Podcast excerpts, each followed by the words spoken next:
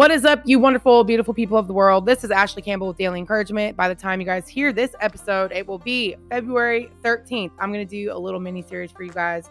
Monday through Thursday podcast, little ten minute podcast where I just share some insight or thoughts across my mind while I was reading God's word.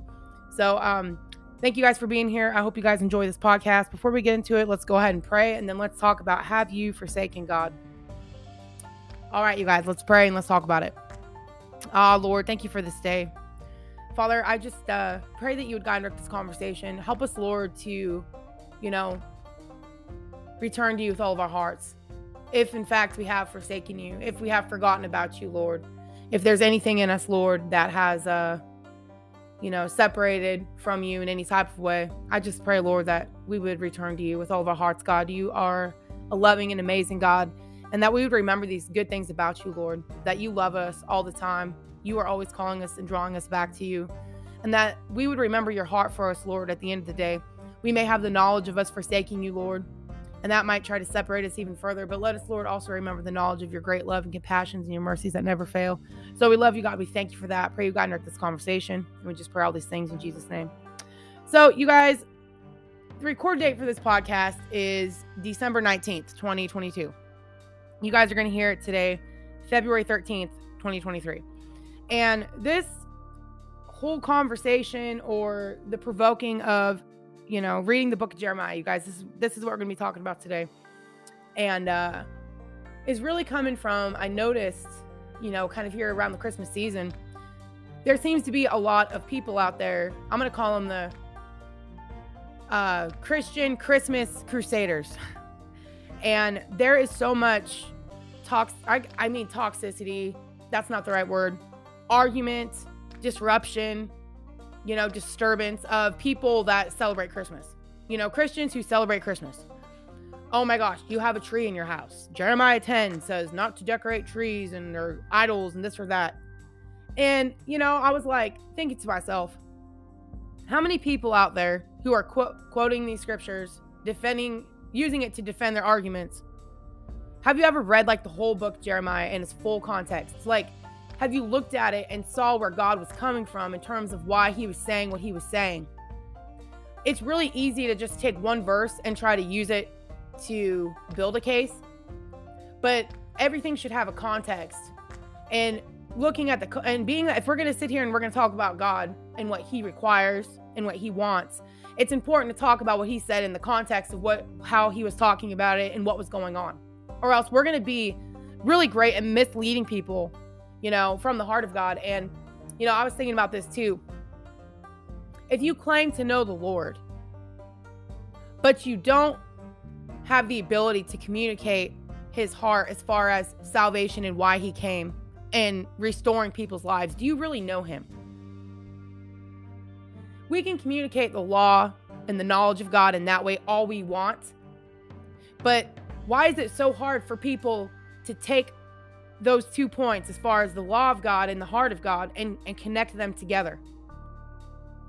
Yes, God has standards. He has requirements, you know, as you do and should in your relationships with people. You know, I hope you guys got my devotional nuggets of truth, because it challenges people to look at the criteria they have when it comes to relationships, because if we're made in the image of God, then we should be doing those things.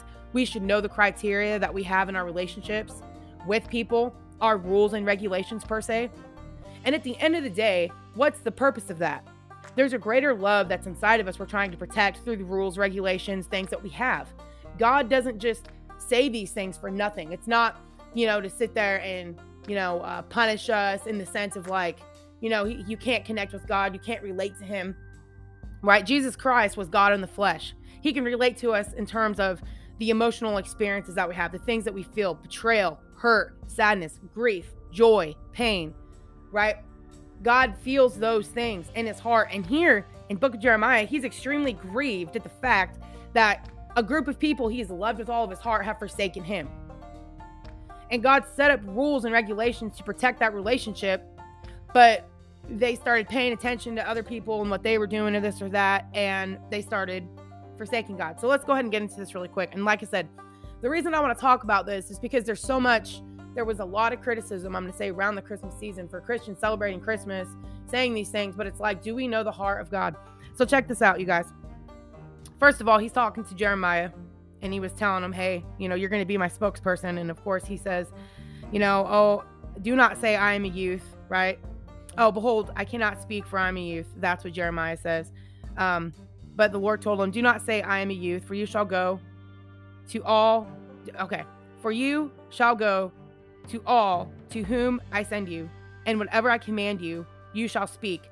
Do not be afraid of their faces, for I am with you to deliver you, says the Lord. So he is talking to Jeremiah about what is going on. He's saying, they shall come, and each one set his throne at the entrance of the gates of Jerusalem, against all its walls all around, and against all the cities of Judah. I will utter my judgments against them concerning all their wickedness, because they have forsaken me, burned incense to other gods, and worshiped the works of their own hands. So that, number one, we have to remember that, you guys. God is addressing Judah and Jerusalem concerning their wickedness. They forsook him, burned incense to other gods, and worshiped the works of their own hands. Now, I had a revelation about, you know, gods a few years back, because I was like, Lord, how do we communicate this in like such a way where people can grasp it? Because here in the United States, we don't necessarily have like people worshiping like images, like temples, I guess, like physically on their knees, like praying to a tree. Okay. Like there was, there was stuff like that happening in Jeremiah's time. You don't necessarily see that these days. Like that doesn't seem to be something that's permeating the culture as far as people literally physically prostrating themselves down to objects. I've never really seen people do that. Um, maybe people pray to like Mother Mary or, you know, angels or stuff like that. That's a form of it. Um, that probably happens more like the Catholic Church. I'm not really sure. But, you know, living here in the United States, I personally have not seen too many people do that. However, you know, it's like, Lord, what is the thing that provokes somebody to do that?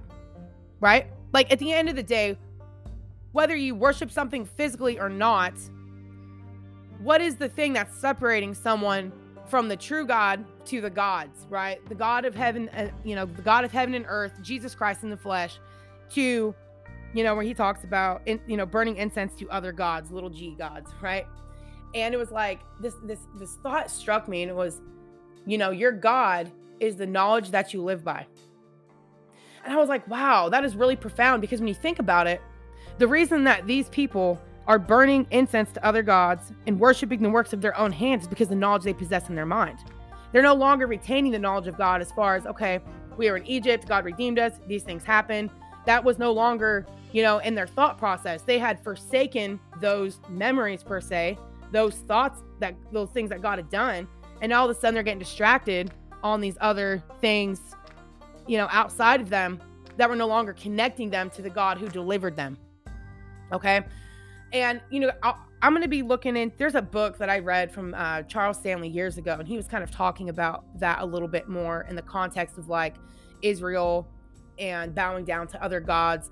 He said something to the effect that they started setting up these physical things because it reminded them, like, how can I say this? God has had a certain way. He was like, pray to me, do these things, and I will always send you the rain, right? Like literally, you know, they needed God to send them the rain to, so they would have, you know, bountiful crops. You guys, we don't, unfortunately, we're not like a farming community like that, like it used to be, you know? And so, but people literally relied on God to send rain and do these things for them so they could, you know, grow food and, and, and have, you know, have food to eat.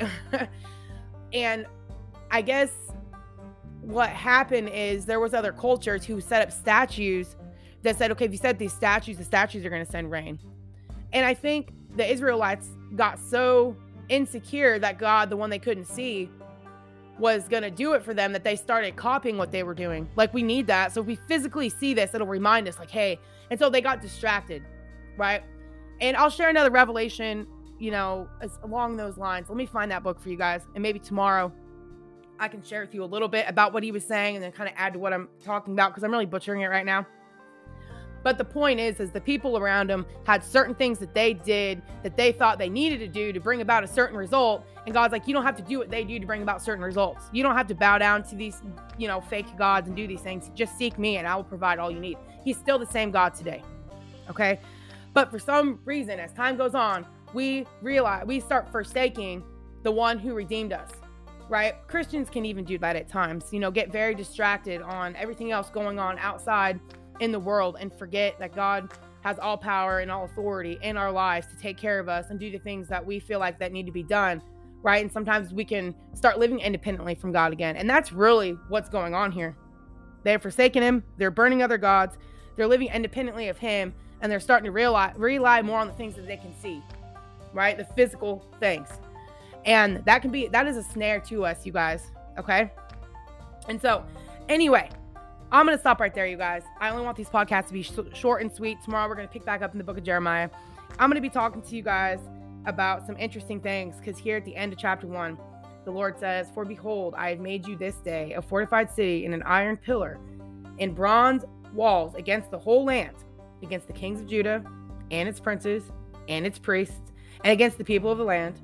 They will fight against you, but they shall not prevail against you. For I'm with you, says the Lord, to deliver you. And so I want to kind of talk about the aspect a little bit here in chapter two, you know, as far as the priests and, you know, um, what God had said about them in chapter two. So anyway, you guys, we're going to pick back up on this conversation tomorrow.